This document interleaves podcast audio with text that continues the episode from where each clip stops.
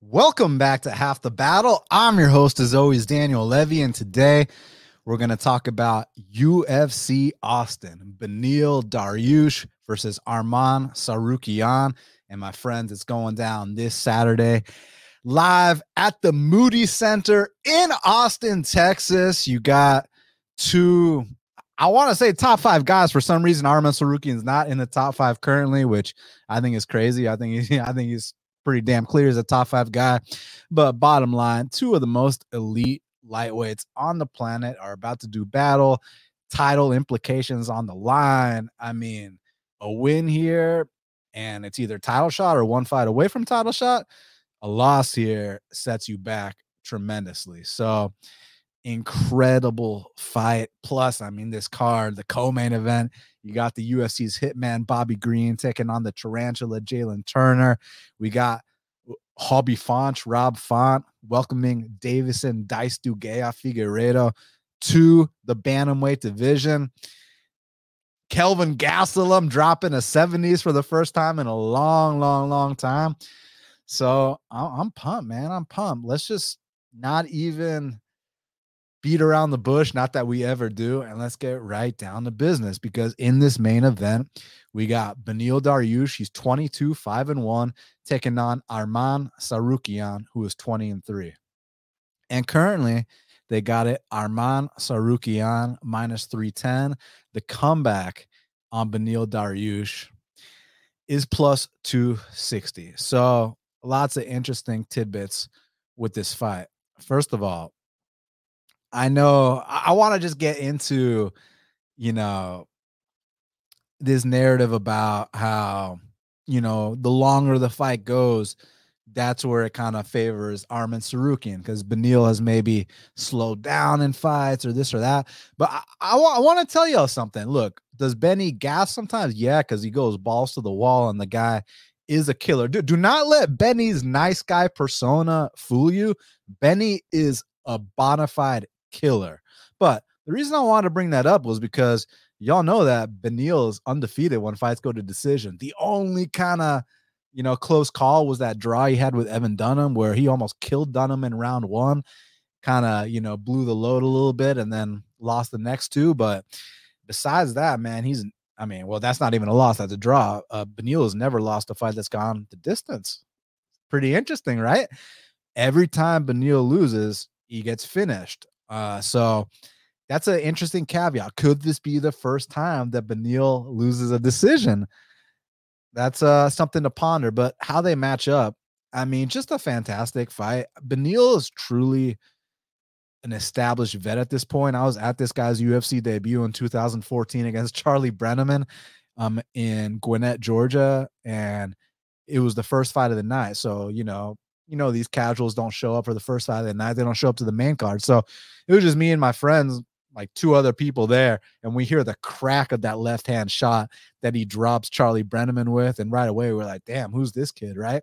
And ever since then, look what he's done in the UFC. The people he's beaten, the people he's lost to, the ups, the downs, the win streaks, getting back on the horse. You know, there was a time in 2017 to 2018 where people thought that Beneil was on on his way out. I mean, think about it.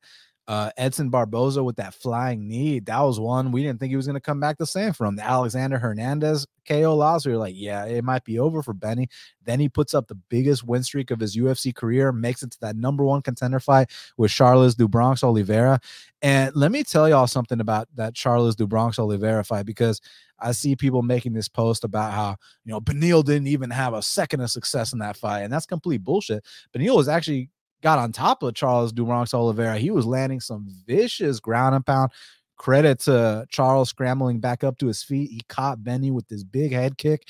And I just don't think that Benny recovered. Not to mention Charles Oliveira, how slick he is to getting the back. And you're not just going to take a guy like Beneil Dariush's back. So, so Beneil, instead of getting his back taken, he goes to his back on the mat. And Charles do Bronx just had this very pinpoint ground and pound that was able to get the job done. So to me, I don't view it as, oh, Benny's on his way out or Benny's this, Benny's that. Dude, Benny is a real warrior. Like, like I said, y'all, I'm gonna repeat myself. Do not let the nice guy persona fool you. Like, like, yeah, he really is a nice guy. I'm not calling him fake. What I'm trying to say is that Beneil is a killer. Okay, like like make you know no if ands or buts about it. Beneil Dariush is a killer. My favorite weapons of him from that southpaw stance. I mean, people always talk about his jujitsu, which of course it's unbelievable, but dude, that left body kick to the liver because you know he's a southpaw. So when he's fighting orthodox fighters, it's going to go right to that liver. Pull up his fight with James Vick. All y'all remember is that knockout. But uh let's talk about those body kicks. You just the sound, the crack of those body kicks. You pull up his fight with Michael Johnson. All everyone talks about is oh, it was this big robbery, but they they don't know what they were watching. Beneil Dariush is putting on a jab clinic, and every time he went to the legs. Because that in that fight, it was southpaw versus southpaw, so he was able to attack the legs and when Beneil kicks, man, I mean, you can hear the echo of those shots.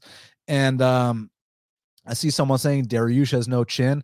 It's not that he's got no chin, but he's definitely been stopped his fair share of time, times. But let's just say this as well. Arman Tsarukyan, um, he's not impervious to that either. He got knocked out in his second pro fight. Um, in 30 seconds, you know, and then his most recent fight, he did the chicken dance in round two. But let me say this about that fight against Joaquim Silva, Joaquim Silva, excuse me. Uh, I thought that was a fantastic performance by Arman. I know Arman's getting a lot of shit because he was a what a minus 1100 favorite in that spot, which I understand. Joaquim took it on very short notice, and their places in the rankings are drastically different. So you just expect Arman to just come out there and just steamroll him real quick. But Ar- that's not Arman's style. Arman grinds you down. Arman gets it to the point where like you're like, man, what do I gotta do to get this guy off me? Like, oh my god, like the the physicality of a guy like Arman. And when I talk about the physicality, I don't want that to sound like I'm discrediting his unbelievable scrambling and wrestling ability. And let's not sleep on his striking either. Here's the thing with his striking.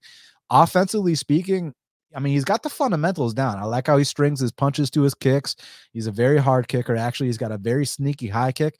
But the the thing about it is that's offensively speaking. Defensively speaking, I think that Arman is a little bit vulnerable. You know, not just mentioning that time that he got knocked out in his second pro fight, but most recently against Joaquim Silva. But credit to Silva, Joaquim Silva is a very hard hitter, and Arman after that fight, I don't know if y'all saw the footage of him going backstage walking up to Joaquim, he's like, dude, no one's ever hit me that hard. Like he's like, you're the hardest hitter I've ever faced. And, and like I don't hold it against someone when you get caught on the temple, on the chin by an extremely heavy hitter. You know, I'm more impressed that he just did a chicken dance and that he wasn't knocked out cold, you know. So, I mean, look at what happened when Jared Gordon took those same shots against Joaquim Silva. So, I, I think that Dixon said Arman got that Grant Dawson type striking. I disagree, man. I think his striking is a lot more technical than Grant Dawson.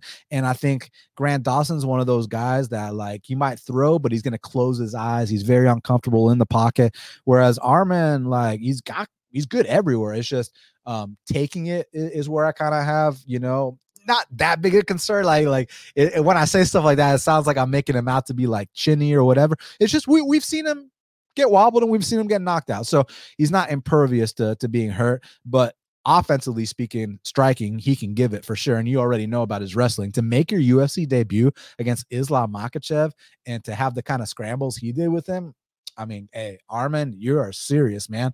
And now I feel like he's at the point where he's paying his dues.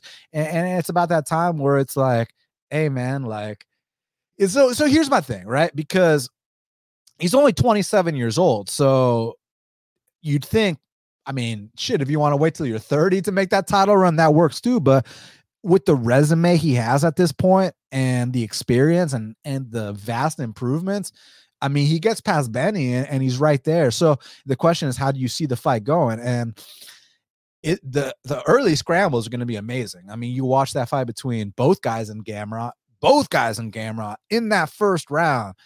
Beneil versus Gamrot and uh Arman versus Gamrot oh my god, that first round, the scrambles they had are just second to none. The, the only thing is that so Arman kind of slowed down in that Gamrot fight, but I also think what he was 25, 26 at the time. Gamrot is serious, and yeah, we'll talk about how Beneil, you know, did his thing against Gamrot, but but styles make fights. It's a completely different matchup here. Um, and I, I, think, firstly, a lot of people thought that Arman won that Gamrot fight, but that's neither here nor there. To me, I don't care about who won or who lost. I care about is that the kind of performance where um is that the kind of performance where he's going to learn from it. He's going to come back better. That was his first five round fight. Beneil's actually never been in a five round fight before. And is Arman just going to make those adjustments going forward and do what he needs to do? Learn from it, come back, and now make that title run. So here with Beneil, um, man, Beneil is so dangerous. Beneil is so well rounded. Beneil is so experienced that it's tough. And when you talk about it from a betting perspective, what you got to understand is that, I mean, Arman was minus 175 at one point. Arman was minus 200 at one point. So you got in on that minus 175. You got in on that minus 200. You did your job, but minus 310. I mean, what the fuck am I supposed to do with minus 310? You understand what I'm saying? So I'm all good on that. I think it's actually a dogger pass situation at plus 260. I'm just not really trying to have money against Arman Tsarukyan. I mean, you can I can word it a certain way and say things like, "Well, it's not a fade on Arman, it's a bet on Beneil," which I completely understand. Uh, but I'm just not. I, I just really think that Arman's trajectory is towards the top. And with Beneil, not that he's on his way out. I truly believe Beneil strings two, three wins together. He can get a title shot too.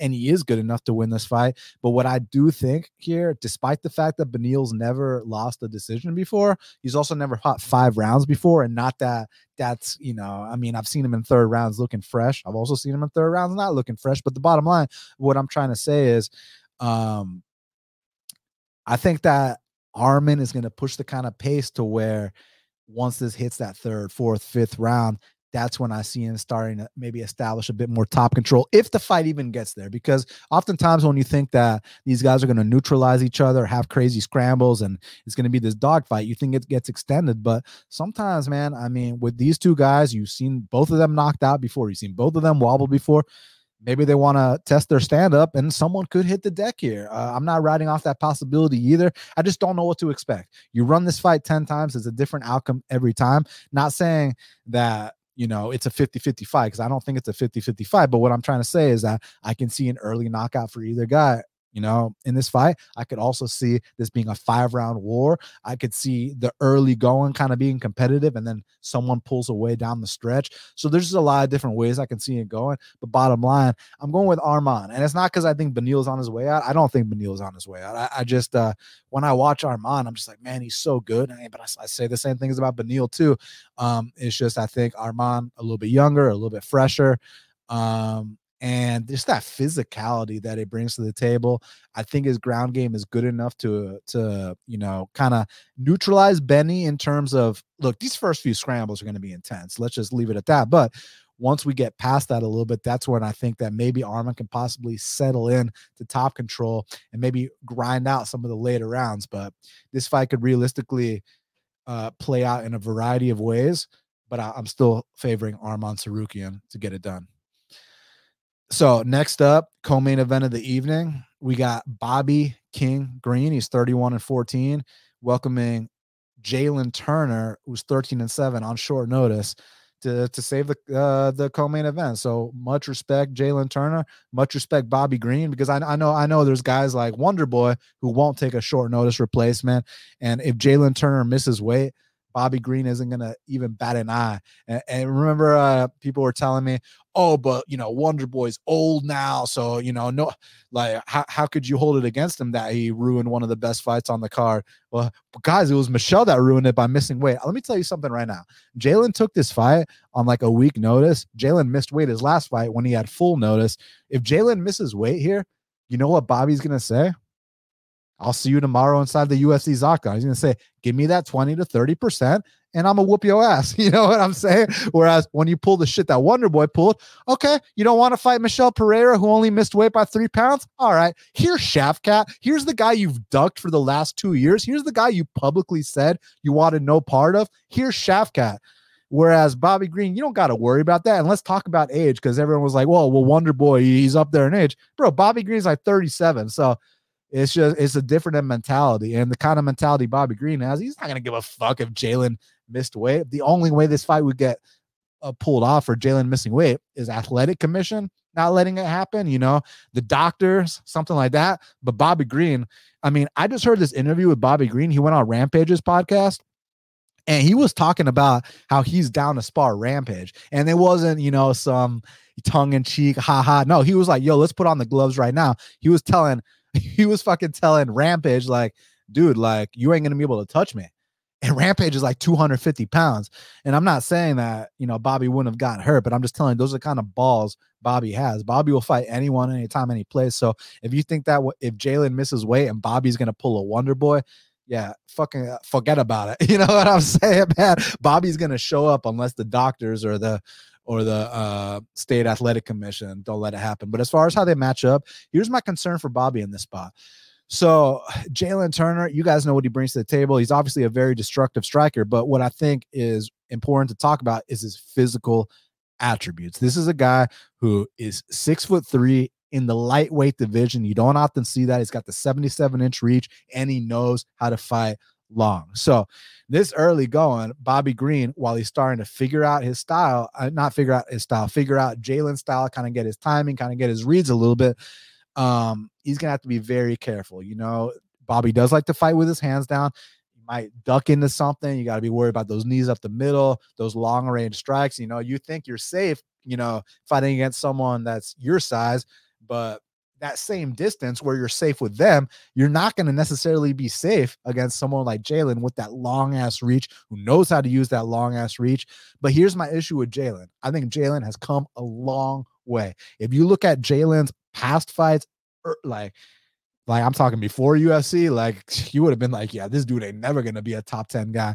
And for him to make it to where he's made it to in the UFC, put on the kind of performances he's put on, hey, Jalin Turner, you're the fucking man. And for being one of the biggest guys at 55s and to take this fight on a week and a half short notice, hey dog, like you that that's some gangster shit right there. So I got nothing but respect for both these guys, but I think that Bobby Green is habitually underrated. I mean, last time we easily cashed on him at plus 390 against that fraud Grant Dawson, and now he's fighting another young guy. Granted, this young guy is not a fraud, and this young guy is very dangerous. So what I think is that the early going, man, Jalin Turner, man, that first round and a half, boy, he's hell on wheels, and there's a chance he can knock Bobby out.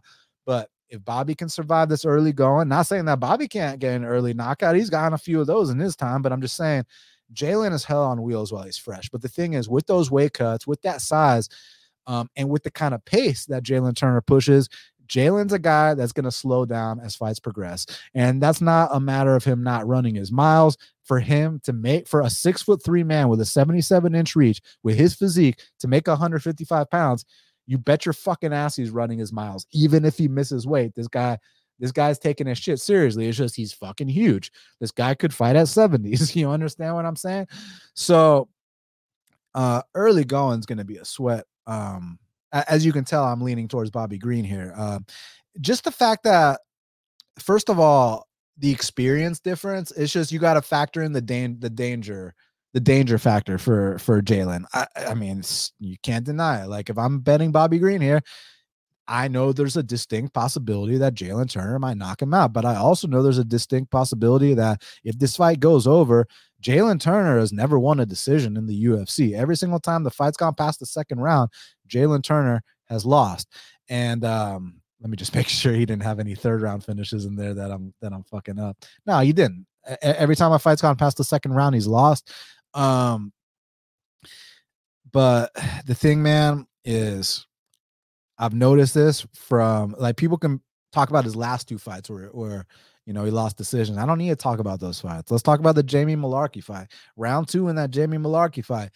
Like y'all don't remember because because Jalin Turner beat the living shit out of Jamie Mullarkey, but Jamie Mullarkey had a moment in that fight. Jamie Mullarkey had Jalin Turner doing a little wobble wobble, not quite a chicken dance like Arman did against Joaquim Silva, but uh, he definitely got wobbled. His, his legs definitely kind of went a little bit. I think Bobby Green is live for a knockout here as well. But I think the longer this fight goes, once Bobby starts to make his reads, starts to find that distance, because that's the big thing about this fight is whose distance is going to be played at. Because again, you got a short guy and Bobby Green. I say short, he's not that short. He's 5'10, but I'm talking about, you know, against a six foot three guy. He is the short guy here. So it's at what range are they going to be playing at? But especially early on, bro, because early on, that's where I'm worried about Bobby potentially hitting the deck. But I really think if you get me to that seven minute mark, I think Bobby can take over, assuming that no one's been finished up until that point. So I like Bobby here, man. I think Bobby can put up the output. I think Bobby can mix in the wrestling as well. Um, Bobby can grapple too. Don't sleep on his grappling. And Jalin Turner, while he's gotten a lot better, you cannot shoot a sloppy shot on a guy like Jalin Turner with those long ass arms. He can snatch up any kind of those long man chokes, ninja choke, guillotine, anaconda, darce, whatever the case may be. Um, Bobby's very hard to submit, but um, just saying with those long man arms, you know, it is what it is. So yeah, I mean, here's my thing. I'm gonna be sweating bullets early on, but Bobby, give me to that seven and a half mark, unless you've knocked him out before that. And uh, I think we take over, man. Especially with that.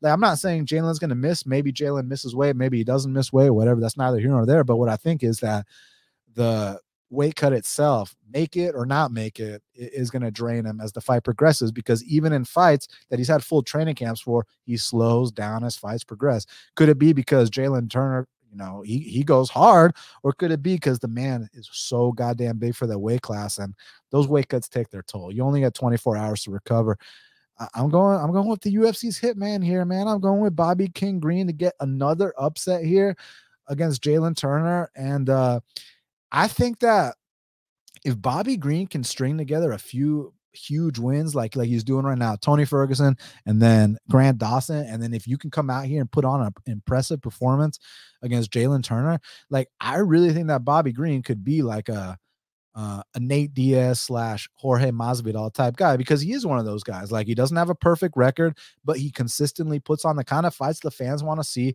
He's got an awesome personality and he's an OG and a gangster. So we want to see guys like that do well. It's just about when's he going to get his break? Like when's he going to have his Ben Askren versus uh, Jorge Masvidal viral moment where you know all you know it seems like an overnight success but the guy's been paying his dues for how long now? I mean i remember cashing a plus 250 on bobby green against josh thompson back in the day. So you know before dana white said be joe pyfer he said be bobby green. Um, so i want to see bobby green come in here play it smart for the early going find his range and then start to put the volume on jalin turner possibly mix in some takedowns and yeah i'm going bobby green in this one now, featured bout in the bantamweight division, we got Rob Font, or as we like to say in Brazil, Hobby Font. She's 20 and 7, welcoming Deiveson Dice Duguea Figueiredo to the uh, who's 21 3 and 1 to the uh to the bantamweight division. It says 21 3 and 1, but we all know that draw against Moreno was bullshit. We all know Deiveson won that fight. So as far as I'm concerned, he's 22 and 3. Currently, they got it uh Rob Font minus 142. The comeback on Deiveson Dice Duguea Figueiredo is plus 122. So I took Deiveson here at, at plus 125. Um, I see a lot of people concerned about him moving up to bantamweight. Actually, I've been wanting him to move up to bantamweight. Man, those weight cuts for him to make 25s. Oh my God, they took everything out of him. And when you watch those four fights against Moreno, every fight was so drastically different. I felt like Deiveson clearly won the first and third fights, and then the the second and fourth fights. I mean, he got the shit beaten out of him the second and fourth fights, and I just think that those weight cuts, you know, and he and he was training in Brazil, and you know what that means when he's training in Brazil. That after practice, you can go to Auntie's uh, picanha Brazilian barbecue. You know what I mean? Whereas now for this fight, just like in the third fight against Moreno, he got out his comfort zone. He's training at fight ready. He doesn't have the yes men around him. When he's done training, he, he can't just go to the Brazilian churrascaria. Like he's locked in now. And when Deiveson's locked in, I think he's one of the scariest guys on the planet. What I'm worried about here is you guys know what I'm worried about. I'm worried about that goddamn jab of Rob Font. Rob Font has an elite jab. And if Deiveson's just staying at the end of that jab, you know, then I'm probably going to lose this bet. But I think that one big thing is that Rob Font could be getting off on volume, and similar to what we saw in the Pedro Munhoz fight and the Jose Aldo fight and the Chito Vera fight, um, Rob Font does not uh, take shots as well as he used to. Now he's ultra durable and he's ultra tough. He's never truly been knocked out, but his face is falling apart in fights. He's doing more and more chicken dances. He's getting dropped more. Even in that Adrian Yanez fight, where we all remember that incredible knockout. And it was an incredible knockout, but Adrian Yanez was rocking him too. And I truly think that, yes, Deiveson is, is a flyweight, but you got to understand, usually these guys, when they move up in weight class, first few fights, they have a lot of success. I'm not talking about fucking Luke Rockhold, who already had no chin and moved up to light heavyweight and just got blown out. Like, I'm not talking about some bullshit like that. I'm talking about, remember when Dustin Poirier moved up from 45 to 55 and went on a huge fucking run? Remember when Kelvin Gastelum first moved up to middleweight and like he had an 100% knockdown rate like back then. He dropped every single guy he fought for the first like five six guys he fought up that weight class. Look at alex pereira moving up winning a belt. So i'm just saying like these guys that move up like first few fights they usually do good assuming that they're not damaged goods already like a luke rockhold. And i don't think that Deiveson Figueiredo's damaged goods yet. Now that's where i could be wrong but my thing is all his fights like against moreno it was like literally every fight was so different how he performed. And I think it's due to those weight cuts just being too much. And now that he's out of, of fight ready, he was already a massive flyweight. I think he might be a shorter bantamweight, but he, he my boy's cocked. Don't make no mistake about it. His power will translate at uh at bantamweight. And I think that basically the way I expect this fight to go, as someone who bet Deiveson Figueiredo in the spot at plus 125, is that I think Rob Font's probably going to be getting off on um on volume, but Deiveson's going to have those big moments, you know. You know, it might be three jabs in a row by Font, but then that one shot that Deiveson cracks him with, then you see that big reaction. You see that big wobble. You see, you know, maybe a drop. I could see like the Pedro Munhoz fight when um, Rob Font was lighting up Pedro Munhoz. Pedro hits him with one shot.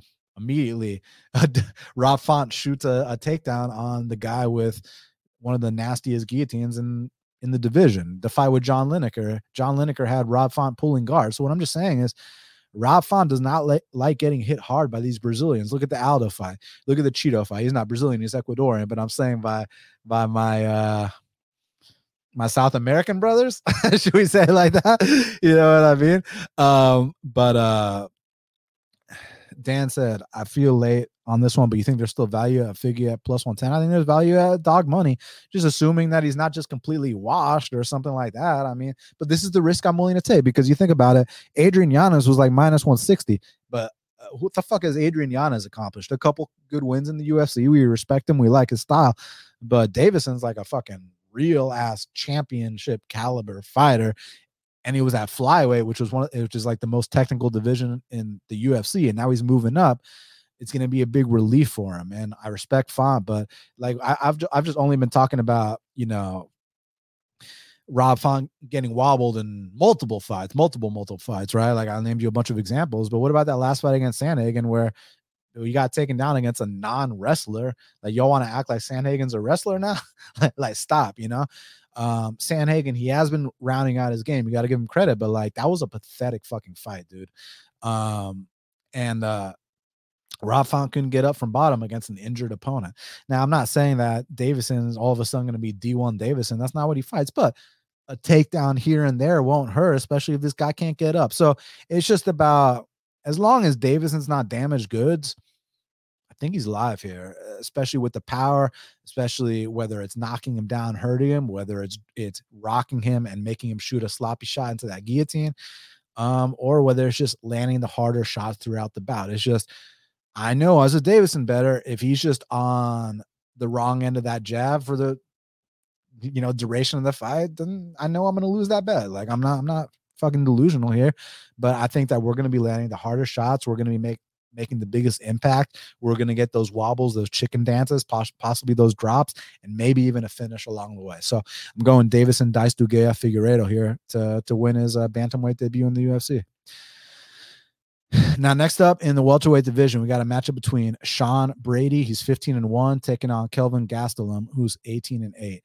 Currently, they got it Sean Brady minus 120. The comeback on Kelvin Gastelum is plus 100. This is a very interesting fight because um, I got a lot to say about both guys. So, firstly, let me let me just start off on this point so I don't forget it.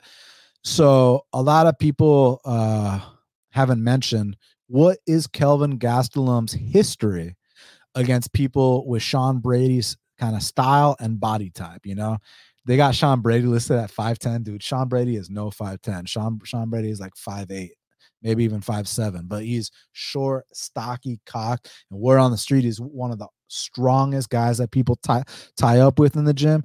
And that uh that apparently his squeeze on his chokes is second to none. So you gotta you gotta be worried about that. And then I also like the fact that like early on in fights, like Sean Brady's a physical force. Like even that first round against Belal, like we just remember Belal absolutely breaking him and giving him a way out and destroying him and being the first guy in a long time that Belal's finished via strikes. But what we don't remember is that that first round, Brady, Brady was bringing it, right? And, and, a similar theme that first round against Chiesa, Brady was bringing it. it. And it's just that when I bet on Brady against Chiesa and that third round comes through and Chiesa is looking like K1 Chiesa, and we all know Chiesa has got no stand up whatsoever, and Chiesa is the one putting it on him. I got certain questions. I'm not ready to make this claim yet, but what I am ready to say is I have suspicions about Sean Brady kind of having a bit of that bully mentality. When he's the hammer, oh my God, like, oh, this guy's so strong. This guy's got such a squeeze. But if you can get past his initial storm and he seems to break as fights progress, he seems so here's my thing. I, I, think okay. So when I hear people talk about Brady, like you hear Joe Pyfer talk about Brady, you hear Paul Felder talk about Brady, they're always like, "Man, I've never felt anyone so strong," and this and that. And, and kind of what that gives me the impression of is that he's kind of got that bully mentality, and we talk about that often, where you know, amazing hammer, not the best nail, and if you can kind of stand up to the bully a bit, that's when he starts to break. So that's one thing. And then another thing with with Kelvin, I was talking about his history fighting these body types. This kind of five eight to five ten, short, stocky, kind of you know strong grappler, but that also can you know throw some hands and stuff. And like, let's literally look at his history with these guys. Brian Melancon was y'all probably don't remember him, but y'all old school fans know exactly who the fuck I'm talking about. Brian Melancon was his first uh, you know, five eight, short, stocky, you know, strong grappler, this and that. And Kelvin easily got him out of there in the first round. Next one was Rick Story, exact same body type as as Sean Brady. And Kelvin Gastelum overcame some tough spots to, to go out there and win the decision. Next one, Jake Ellenberger, exact Jake Ellenberger, exact same body type as Sean Brady. And guys, no, I am not comparing the washed up Jake Ellenberger to the current day form of Brady. What I'm saying is that fight was in 2014. So that was a prime Ellenberger. Kelvin gets him out of there in round one. Tyron Woodley, same kind of body type as Sean Brady. They went to a split decision. Uh, Johnny Hendricks, same kind of, you know, uh, body type as Sean Brady and former D1 wrestler. And guys, this is back in 2016. Kelvin got that one. Tim Kennedy, a little bit bigger because he's a middleweight, but same kind of little short, stockier for middleweight, strong grappler. Kelvin finished him in round three. Uh, the Jacare fight, elite, elite black belt. Um, and I'm talking about in 2018, Kelvin overcame some really bad spots to come back to win that fight. The Jack Hermansson fight, well, Jack Hermansson's also like six one, six two, And I thought Kelvin looked good early, but he got caught in a heel hook. Okay. Maybe that could happen again. So beside th- those are all like the kind of like short, stocky, like prototype Sean Brady guys he's fought. So he's got a pretty good history with this style. The only thing is that obviously Kelvin moving down to to 70 for the first time in a long time. But I also have had questions about where Kelvin's at in his career because right now he's kind of at a hit or miss stage. And I've had success betting him in the past, and I've had failures betting him in the past. You know, whether he when he came through for me against you know, Tim Kennedy, Nate Marquardt, uh, all these guys. When he didn't come uh, through uh, for me against Neil Magny, but again, Magny's six three, Brady's like five eight. You know, it says five ten. He ain't no five ten. Let me tell you that right now. Um, I stood next to him. He was shorter than me, so this dude ain't no five ten. Um, and uh, yeah, basically what I'm trying to say is that if Kelvin doesn't have an off night, I really think this is a good matchup for him. The only thing is that we still don't know enough about Brady um, because he hasn't really fought anybody. Um, but take that for what it's worth, because again, he may have not fought anybody today, but that doesn't mean tomorrow that he can't go out there and beat somebody. But but what I'm trying to say is what I've gathered from him, like take the ball Belal fight away, but like when Chiesa is looking like K1 Chiesa in round three, that is very sketchy. It's just we don't know what to expect from Kelvin. Um, he's very hit or miss as well. But when he's on his game, like I told you, when he first got to middleweight, like he literally knocked down like his first five or six opponents. Like the guy's got hands, especially from that southpaw stance, punches and bunches, and he can grapple too. It's just sometimes you'll have these performances where he looks a little unmotivated. So, Dad, this is a tough one for me. Um, I, I'm I'm leaning I'm leaning towards Kelvin because when what I've seen at their best, Kelvin has impressed me more. The only thing is that if he lays an egg here, which he's done in fights in the past, Sean Brady has that uh, you know, is a very strong guy. I'm sure he's learned a lot from that loss. We just got to see exactly is is Sean Brady that bully where you know you know like I was talking about where you know great hammer not a great nail. Like is that the case? Does he have a cardio issue or were these just growing pains to get him to where he needs to be? So this is a fantastic fight that's going to let us know a lot.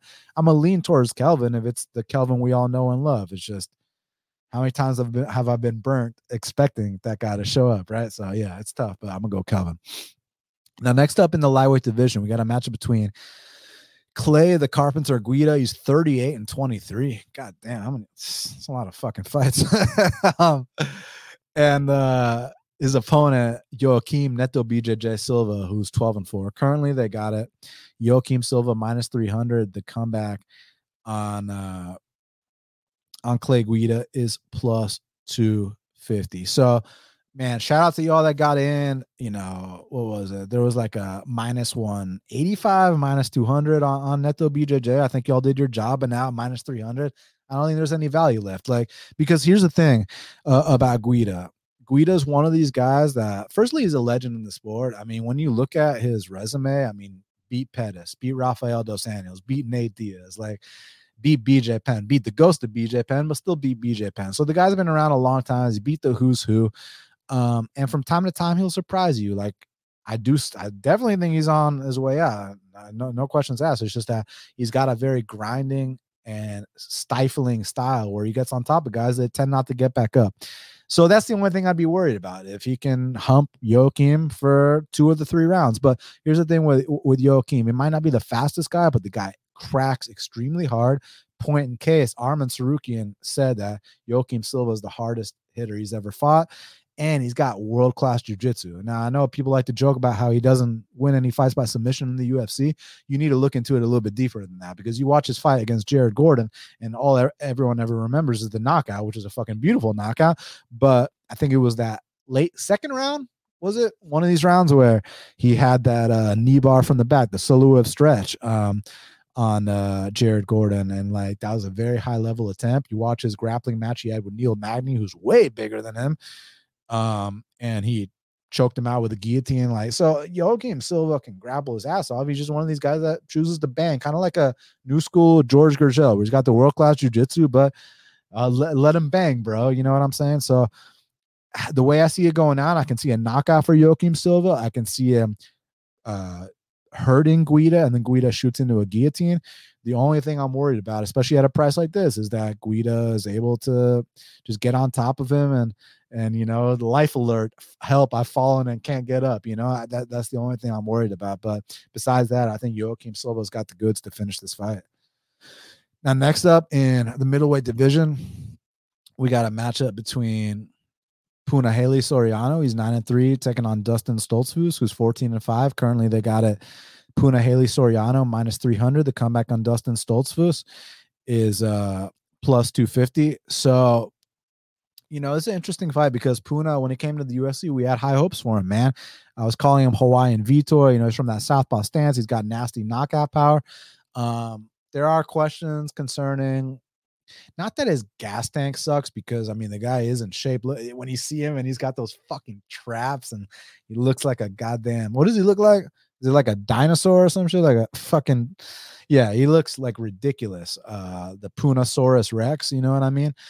But um, you know, I, I think it's one of these situations with Puna where, you know, I think sometimes we forget that, you know, he's he's still figuring things out, man. He's only had 12 pro fights. He's been kind of growing up in front of our eyes. He came into the UFC at only 6 and 0, you know. So he's got to figure some things out and um, also for a guy who's got like an all-American wrestling background. Now, granted, I think it might have been D3, which not to discredit D3. If you're a D3 wrestler, you're a bad motherfucker. I'll tell you that right now. If y'all got any questions about that, coming to my gym. I'll match you up with one our one of our D3 wrestlers. And if you can get past that, then I'll match you up with our D1 guy. no, but what I'm trying to say is that, like, just because You know, I hear people making fun of someone. Oh, you're D two, you're D three. Oh, you're JUCO. Like, dude, those guys are badasses too. Like, make no mistake about it. It's just we don't really see that that wrestling from Puna. We like to see him do the Hawaiian uh, stand and bang, the Hawaiian Vitor. Uh, my thing with Dustin Stoltzfus is I don't think he's a bad fighter at all, man. I actually think that black belt in jiu-jitsu, um, decently well-rounded. It's just that I think that where he lacks is in the mental department. I don't think that, you know, I don't really know the guy, but I, I question his killer instinct, him really going for it. I question um, his belief in himself in bad positions. I'm sure like in the gym he's awesome. It's just I know so many guys like that. Like in the gym, they're like the best guy and they can really teach you all these techniques and they're like a wealth of knowledge. But when it comes down to actually performing under the lights, they just they just don't put it together. They freak out when they get into bad spots and all these things. So you know, it's almost like a, a self-sabotage type ordeal. Like which is interesting because someone else in his weight class named Cody Brundage has the same thing. They should have done Dustin Stoltzfus versus Cody Brundage to, uh, you know what I'm saying to to to guarantee that one of them goes home. But I know what they're doing. They're trying to get Puna to send Dustin home, and they're trying to get the Zach Reese guy to send Cody Brundage home. So I get it.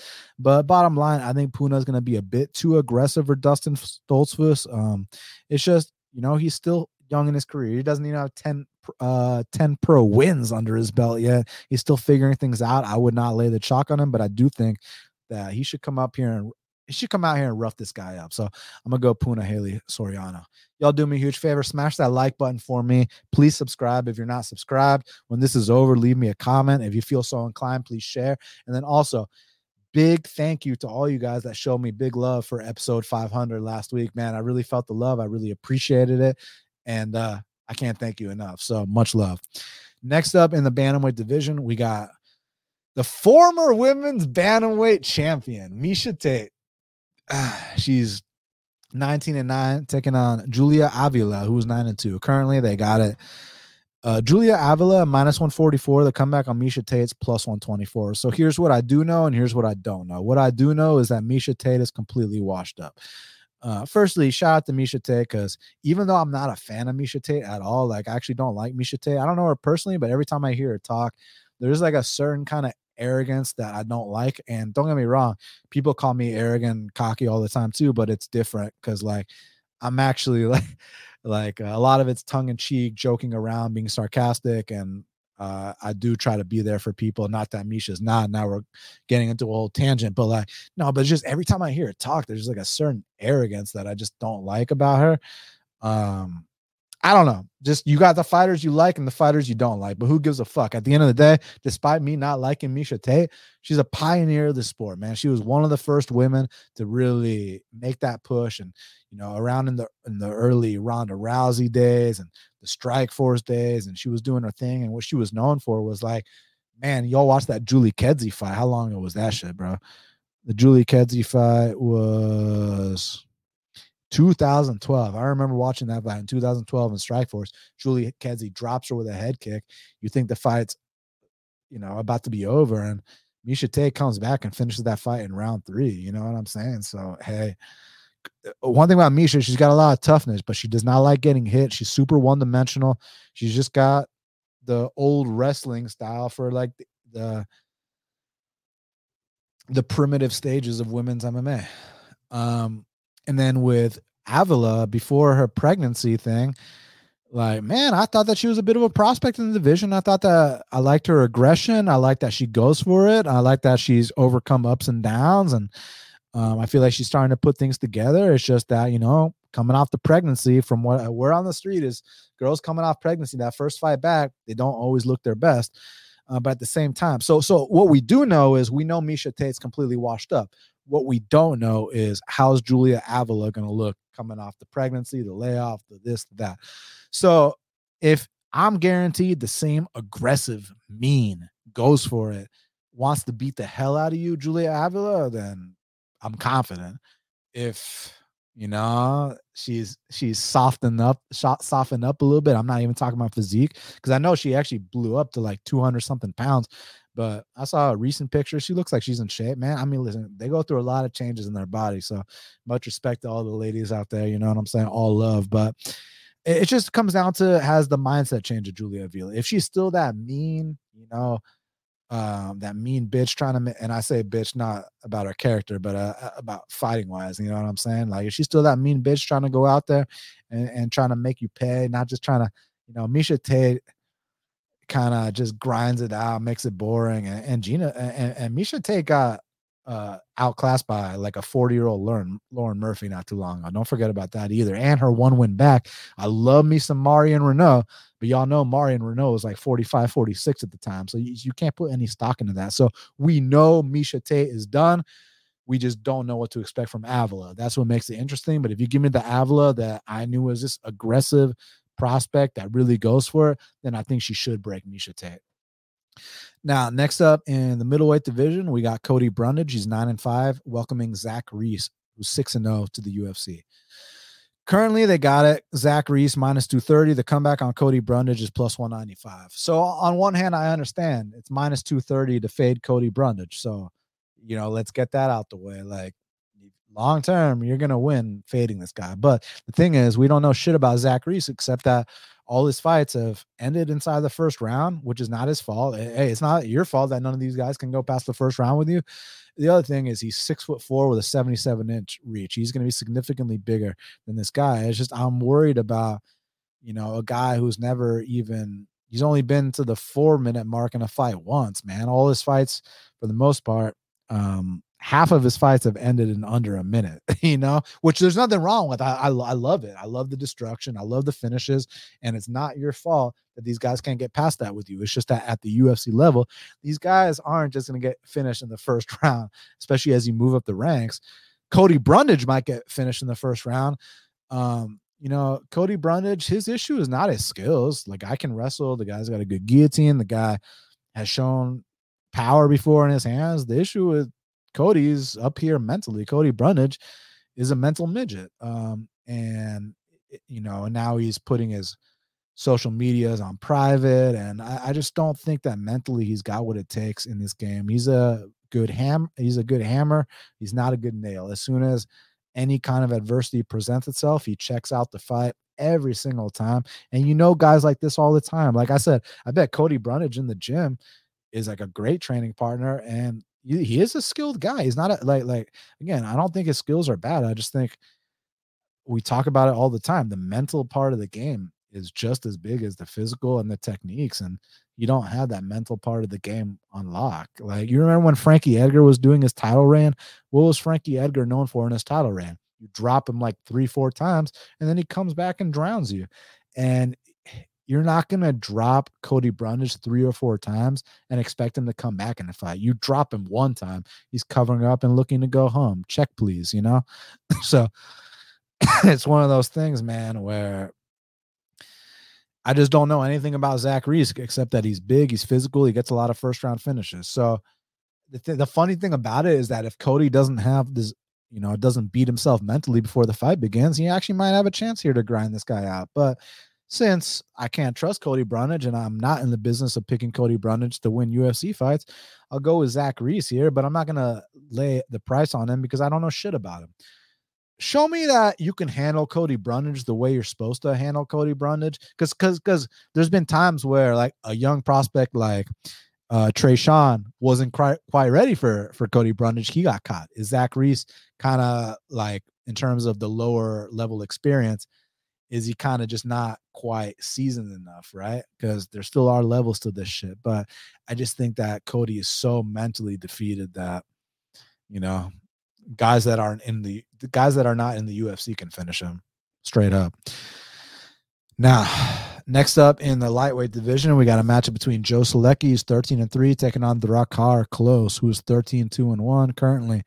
They got it Drakkar minus 120. The comeback on Joe Solecki is plus 100. Uh, this is a tough one to call because, you know, no pun intended, but every Drakkar Klose fight, for the most part, is so fucking close. His fights come down to the wire. So usually in those cases, you want to take the dog. Um, unless like you're a dude that really doesn't belong, like like like a Devin Powell or a or a Brandon Jenkins. And no, no disrespect, Brandon Jenkins outside the UFC puts on a lot of exciting fights, but in the UFC just doesn't translate. Like Drakkar will run through guys like that, but anyone that's UFC caliber, it's usually a super competitive, close fight where you're just kind of able to just kind of grind out, you know, minutes and stuff like that, and like you know get his calf get calf kick game going, pin you up against the fence, mixing a takedown or two, and just kind of hustle. And with Joe Solecki, he's a high level black belt. Um, his striking has been getting a little bit better. I know that he's a guy that kind of closes his eyes when he strikes. He's been chinned more than once. Nikolas Motta got him. Now credit to Motta. I know Motta's not UFC caliber, but but Motta uh, cracks. One thing about Motta is Motta can crack, and that was a vicious ass knockout. I don't know if y'all ever saw it. Man, that was a that was a brutal ass knockout. Um, when uh Motta knocked out Solecki. But man, Solecki's been doing this thing lately. It's just um man, I didn't really think he won that Alex De Silva fight, to be honest with you. But the Jared Gordon fight, I was surprised was a split. I thought that Jared clearly won that fight. And then um so it's one of those things. Joseph Solecki, like I said, he's got very good jujitsu. His stand up's been getting better offensively. It's just defensively. I got worries about his chin. I got worried about him fatiguing down the stretch in fights. Um, so I'm not sure. I'm really not sure on this one. I'm a lean Drakkar just to have another typical Drakkar performance where it's just a super close fight. People betting Solecki are going to think they got robbed. If it goes to Solecki, people that think that bet Drakkar are going to think they got robbed. This is one of those fights. I mean, watch it not be one of those fights, but going into it before the fact, I think it's one of those fights. I'm a lean Drakkar split decision. Yes.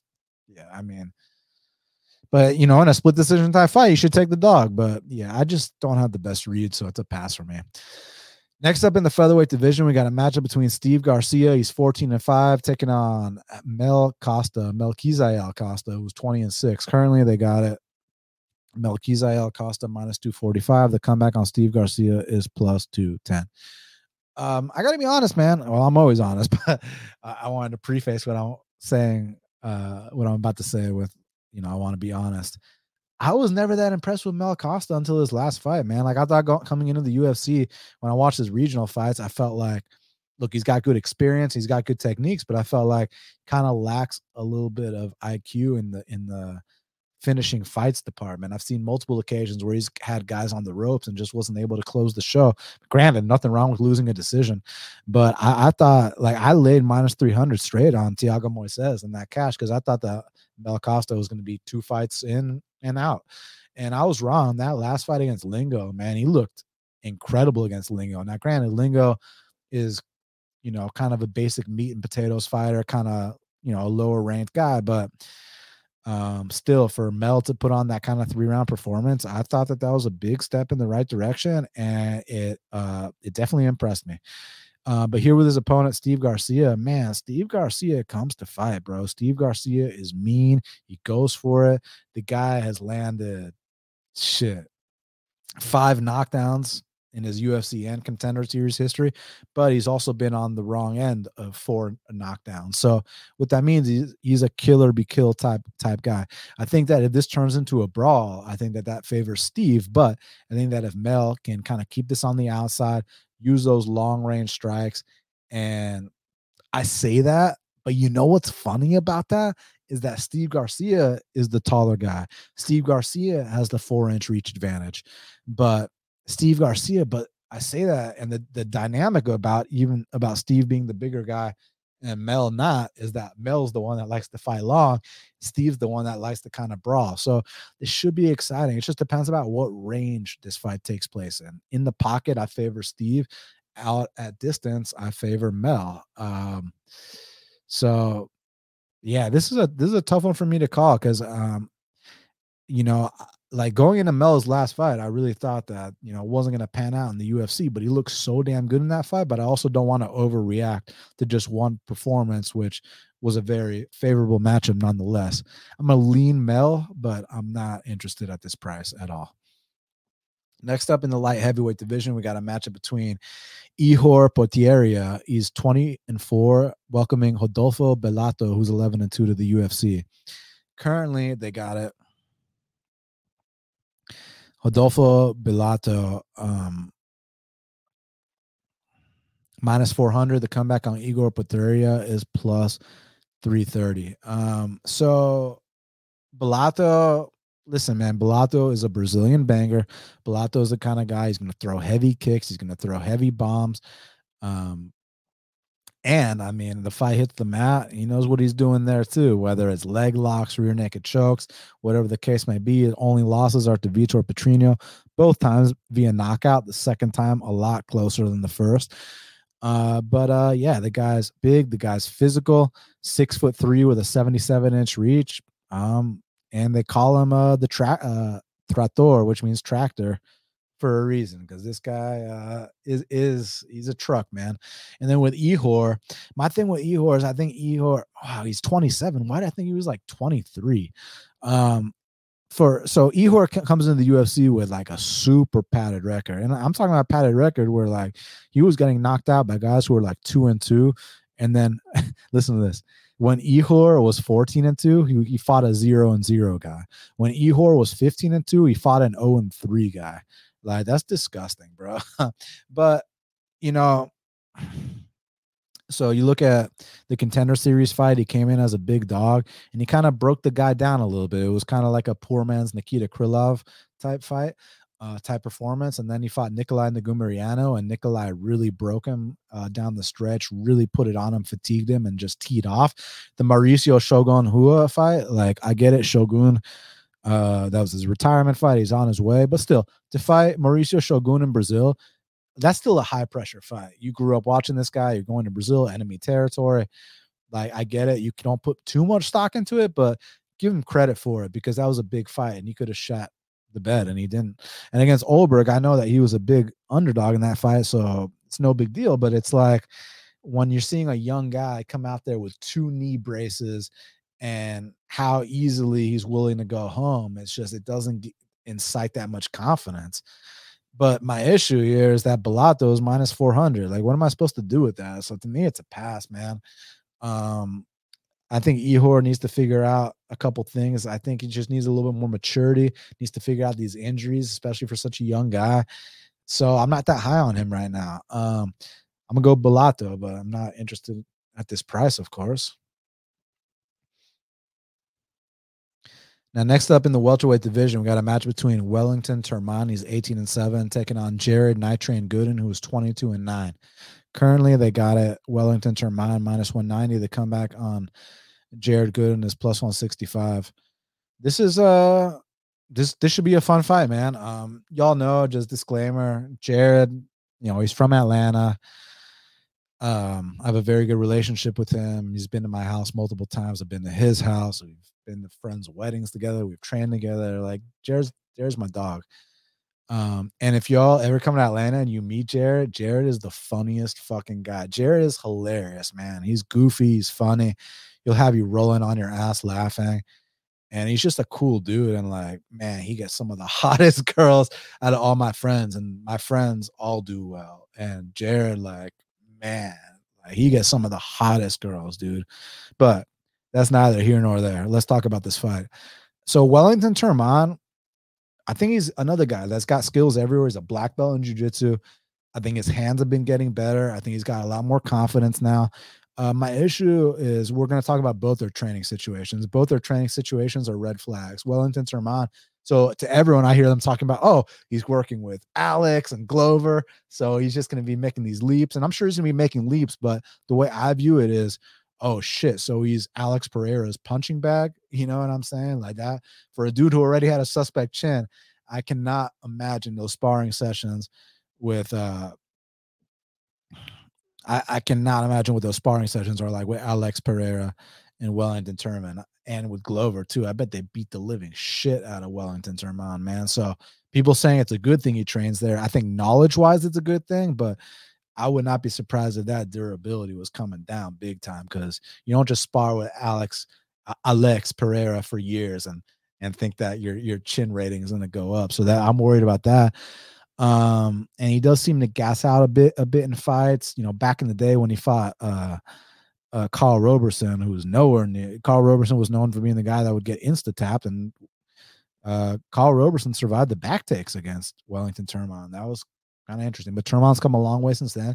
And with Jared, here's my thing with Jared. I'm just gonna be brutally honest, man. I, again, I'm always brutally honest, but sometimes I'll like maybe keep certain things to myself because you know Jared's a friend of mine, bro. Like Jared's, like I said, he's been in my house multiple times. I can call him right now if I wanted to. I'm not going to because he's fucking fight week. I'm not gonna bother him, but I'm just saying, like, you know, there's when you have certain concerns about your buddies, you know, those things are better left behind closed doors. And certain things I won't say, but what I will say is this. I told y'all I was worried about Wellington Turman's training situation because I think that Alex Pereira is probably beating the living shit out of him. I'm worried about Jared's training situation too. And I'll tell you why. It's not that Jared's not training hard. Jared's training his ass off. That that's not the concern here. It's just that when you watch, Jared's had a very long career, right? Like let's pull up. Jared's had he's 22 and 9. So, bro, Jared's had 31 pro fights and he's not even 30 yet. You understand what I'm saying? Like he's so even though he's a young guy, he's not even 30 yet. He's he's a very seasoned guy. He's got a lot of miles on him. He's been fighting for a very, very long time. But back to the thing I'm worried about with, with Jared. Um, is that he's got like two different fighting styles and he like kind of changed his style recently. Like if you watch what I think is his best performance, um, in LFA, I believe it was. Let me pull up real quick. Yeah, LFA 59 against Stephen Newell. Like, dude, I thought that that was the best performance of Jared's career because he did the things we like. He put up the kind of output we wanted, the over 100 significant strikes. If he wanted to go in there and mix in takedowns, he was able to do that. He just looked like a well rounded guy that can go three rounds hard, tough as nails, and then cocked like no one's fucking business. Super uh you know, super uh physical. Someone said he's worried about him pulling a stunt like Impa. Look, Impa is the 205 pound champion in PFL, bro. And not only that, Jared for 31 uh, pro fights uh, before the age of 30, he's only been knocked out twice, and it was against the 205 pound uh PFL champ and against this dude Bruno Silva, who like has like the Johnny Walker like six foot six physique. So like Jared is one of the most ultra durable guys. Like that front kick to the face Randy landed on him. I'm surprised he didn't go down by that. So the thing with Jared is that you'll watch his fight against Stephen Newell in LFA, and he looks amazing there. You watch his he's had three great UFC fights. The Jouban fight, I thought was fight of the night. The Nicolas Stolze knockout was great. The Randy Brown fight was an awesome fight. But then he's had two performances that were really bad looks the Abubakar fight and the Carlston Harris fight. I'll give him a pass for the Carlston Harris fight because you got to remember he took that fight on Wednesday of fight week. Okay. So, you know, basically, um, he, uh, I mean, when you take a fight on Wednesday of fight week, dude, you know, what do you expect, especially when you're already a huge guy for the weight class? But let me tell you all something about this. Okay, so another thing I wanted to say about how Jared's been changing his style because y'all have noticed recently he's been doing like this hands down boxing shit, which is not how he used to fight at all. And I'm personally more of a fan of his older style. But who the fuck am I to tell a grown ass man like that what to do? You know, you're the fighter, not me, bro. And yeah, I love you like a brother, but I'm not gonna tell a grown ass man what to do. I might give input if I'm asked for it, certain guys ask me for input, but he doesn't. Um, so I, I don't got shit to say about it uh, to him. But I'll say it here, man. Jared's been a brown belt since I've known him. And I've known him like 10 years, right? So what that tells me is he's not training in the gi anymore, but he might have a lot of people have a philosophy. Well, it's MMA. I don't need to be training in the gi. But what I'm saying is that you know, a dude that's been a brown belt five to 10 plus years, I'm thinking like, bro, you got to be up there again to your black belt soon. But, but on the, on the opposite side of that, you look at Carlston Harris and he's known for these absolutely insane front shows, uh, anacondas, D'Arces, and he did it against Jeremiah Wells, who's like a real black belt.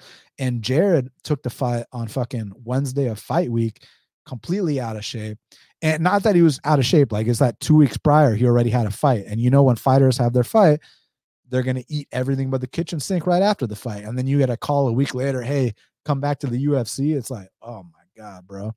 And even in Jared's completely fatigued state, uh, Carlston Harris wasn't able to lock in those nasty uh, front chokes, D'Arces, anacondas like he was against you know a real black belt like Jeremiah Wells. So, so even though I'm I'm giving Jared a little bit of shit, um, for you know he's been a brown belt 10 years and and i question that you know he's maybe just training his boxing a little bit too much the fact that he was able to survive those chokes against carlston harris was like especially when he was completely out of shape completely gassed after round one it, you can't knock the heart of gooden gooden is going to fight to the bitter end unless you put him out so so the guy's a dog so as far as this matchup is concerned i haven't spoken to jared in a few months but i assume that bro loser of this fight is going home. That's just the bottom line.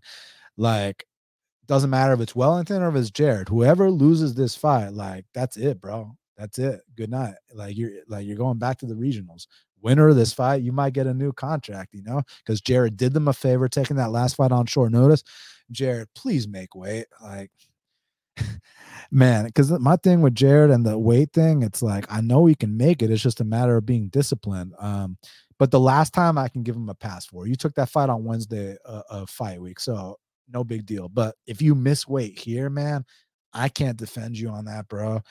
Um, so please, please make weight because like what I'm trying to say is even if he knocks out Wellington Turman in the first round, but if he misses weight here, they're just gonna part ways with him anyways. So you you eh, like the only way that someone can lose this fight and stay on the roster is if this is like World War Three. This is just a knock him out, drag him out fight where like you can't justify cutting either guy. Um, but when Jared's at the best of his game, I think that the volume's there. I think the power's there. Um, I also think that he's one of these guys that is so damn tough that even if he's down on the cards, he can find late finishes like he did in a lot of his regional fights. Wellington does tend to slow down in fights, especially with that big weight cut. Um, it's just, man, I need Jared to make weight here, bro. I want him to keep his job. So this is a really good test for both guys. Um, you know, obviously I'm pulling for Jared. That's my dog. You know, I um I want to see him do well, but I'm also not delusional at where this fight could go wrong. I'm not delusional about the concerns I have about both of their training situations. Again, they're training hard. That's not the. I'm not saying they're fucking training in, you know, in LA Fitness or in their garage or something like that. That's not what. I, that's not what I'm saying. I'm just saying with with Wellington, I'm worried about the fact that Pereira is literally taking years off the dude's chin, and with Jared, I'm worried about that he's mainly just put a, a sole focus into just boxing. Um, so I need to see that old Jared Gooden style uh, for me to be confident here. But of course, I'm going to pick him. That's my dog. I want to see him do well. Nothing against Wellington Turman, but let's see what happens. I really, I really like, dude. You've had a full camp for this one. Like, it's time to come out here and show out, my boy. So hopefully he does. Now, last but not least, and before we talk about this last fight, firstly, thank y'all so much for being here. I really appreciate y'all. Y'all, the support y'all showed me for 500 episodes and just everything along the years. You know, it's been a pleasure, man. So please hit the like button for me. If you're not subscribed, please subscribe. Uh, when this is over, leave me that comment. And if you feel so inclined to share, share. If you want to put your sponsors on me, let me know because I'm looking for sponsors right now. Now, last but not least in the flyweight division, we got the former LFA champion, Jamey Lyn Horth. She's 6 and 0, representing Canada, taking on Veronica Macedo Hardy who's seven four and one representing Venezuela. Currently, they got it. Oh damn! God damn! I thought it wasn't like a pick'em the other day. Jesus Christ! Yo, listen to this shit, dude. It's minus one seventy five. Jamey Lyn Horth. The comeback on Veronica's plus one fifty. I saw motherfuckers betting Veronica Hardy at like minus 105, bro. Minus 110, minus 105. And now she's plus 150. Like, do not keep doing that if you want to be on the right side of the coin. You know what I'm saying? But as far this is a tough one because it's like, firstly, let's talk bias. I like Veronica. She's a super cool chick, bro. Like when I went to PFL because I did like a three week stint in ATL. You know, Dan Hardy works for PFL, so uh, while he was working, like Veronica was hanging out backstage. We hung out uh, two of the weeks, and bro, she was cool as hell, man. She's a real cool chick. Um, had some great conversations, and I just want to see her do well, just you know, because of how cool she was. But breaking it down objectively, um, I think that Veronica's got skills. I think she's very fast. I think she's got an array of kicks. Um, I think that her jujitsu is sneaky too. The only issues I've had with her along the way is that the physicality isn't quite there. She's a, she's quite a bit on the smaller side. Which credit to her, she was fighting big chicks. Uh, like that last fight against um the all filler no killer Miller. Like, dude, like she was like landing head kicks on like a chick way bigger than her. So like I think the skills are there. It's just sometimes the physicality isn't, and that's where I'm worried here with with Horth because Horth is the more physical girl. Horth can pin her up against the fence. Horth's got a variety of finishes, whether it's with kicks, with chokes, um, and Horth uh, is on the way up. You know, she's had less than ten pro fights. She's hungry to represent Canada, uh, but at this point, Veronica is the more experienced fighter. It's just that Veronica can be physically outgunned in a lot of these fights. So that's what I'm worried about. Um, so I don't know. It's like I, I want Veronica to win because she was, you know, she's a cool chick, man. Like, what can I say? Not that Jamie isn't. I've just never met Jamie, but I've met Veronica a couple times, hung out with her a couple times, and I really enjoy her company. Uh, she's cool. But the thing is, man, None of that shit matters. I hope she doesn't listen to this because I'm kind of leaning towards Jamey Lyn Horth just with the physicality.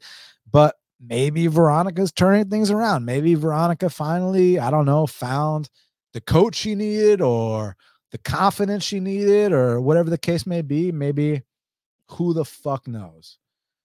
So I lean Horth a little bit, but I'll be rooting for for Veronica. I'd love to see her get it done. All right, I'm gonna talk about the fight to watch, the fighter to watch, and then I'm down to answer any questions y'all have for a couple more minutes. So y'all leave me the questions now.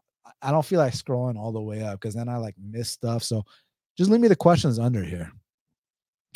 But the fight to watch, I mean, okay. So besides Beneil and Arman, besides Jalin and Bobby Green,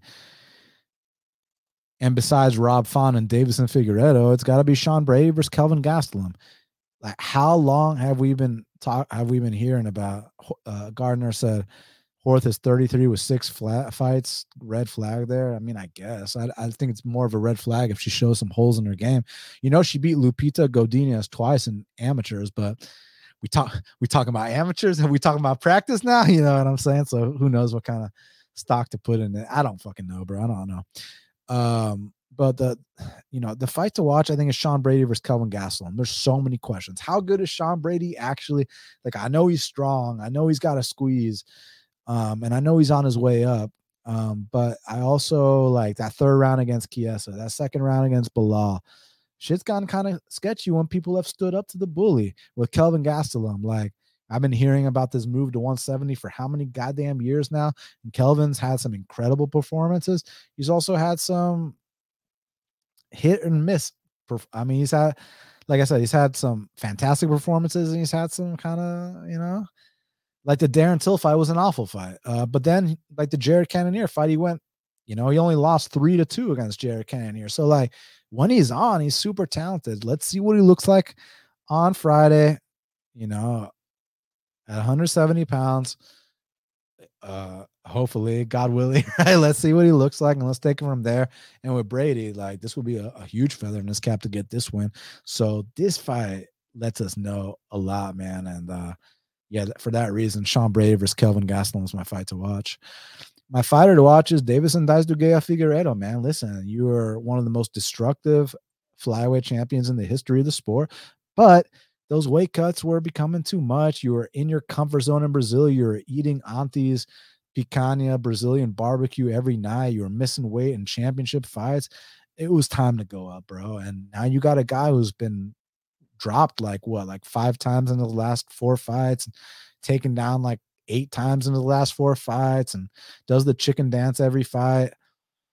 Just don't stay behind the end of that jab. I think you got a good chance. And I think Deiveson can make a statement here as long as he's not over the hill overnight. So let's see. He's my fighter to watch. All right, now I'm down to answer the fi- the fan questions. Firstly, thank you all very much for being here. Dan Goldstein, your thoughts on Ian Garry situation? Um, my thought on the Ian Garry situation is uh, I don't have enough info, but what I do know because I've heard so many refuting claims about this and that or the other. But what I don't like for a guy that claims to be as mentally strong as Ian Garry, who I'm a fan of, who I bet on like almost every fight, like, bro, why did you put your social media on private? Like, you're a celebrity, you're an athlete, you're a you know a public figure. Like, only like mentally weak dudes like put their shit on private, bro. Just don't even check it. You're like, so that that was a big red flag, man. He's getting cooked badly, and you know, it's one thing to get cooked badly and not let it affect you and laugh it off, like, haha, whatever. But when you're putting your social medias on private and you're trying to reach the heights that this guy is, like talking about the McGregor heights, you think McGregor would ever put his shit on private? you know, and yeah, so I just hope uh, he figures it out because he's a very talented guy. You know what I can do? I can put the link for y'all to join me in here if y'all want to ask me questions face to face. The only thing is, um, for me to let you in here, you have to show your face.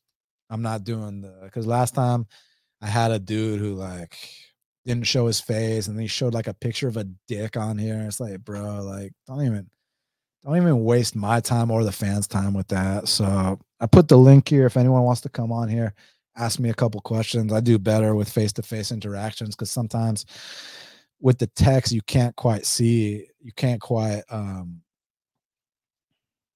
you can't quite decipher the tone at times through text. You know, that's that's why I'm making that offer. So if anyone wants to join the stream for for a second, ask me a question. I'm down to talk to y'all. If not, I'm gonna get out of here. Um,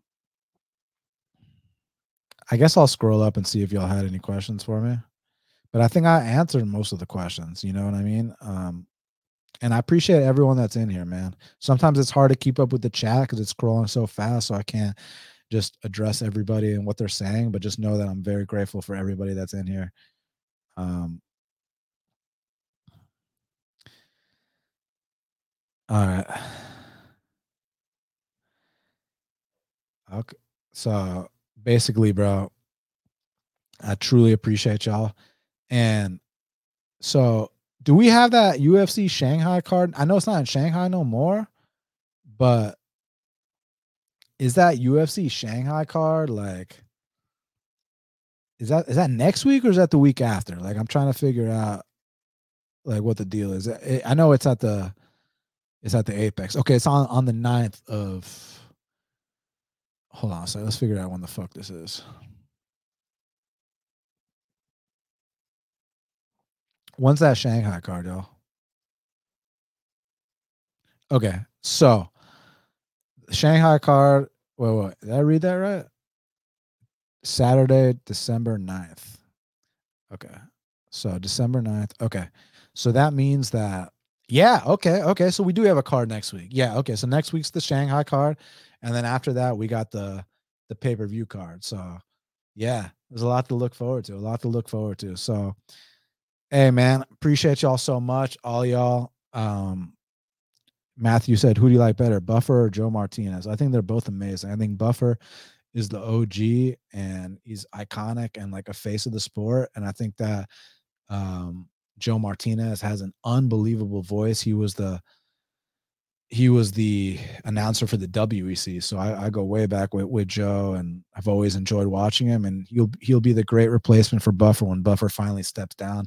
Um, but yeah, I got I got love for both of them. They both bring something different to the table, and I really enjoy them. And that that wasn't trying to be a politically correct answer because I genuinely do think that they're both amazing.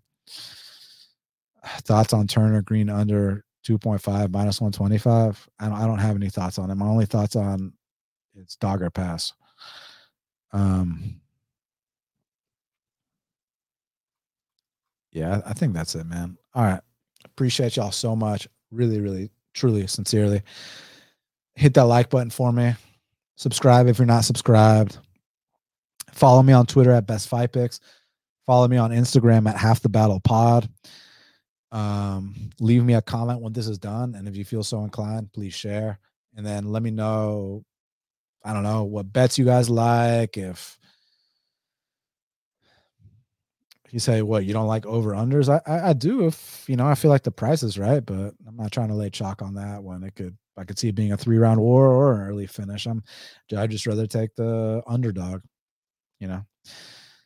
Uh, but yeah, thank y'all, man. Really, really appreciate y'all. Y'all the best. The support throughout the years. Make sure y'all support all the up and comer guys, up and coming guys making videos too. There uh a lot of great guys out there doing it. So yeah, man. Thank y'all. Best of luck this weekend. And until the next time, let's cash these bets.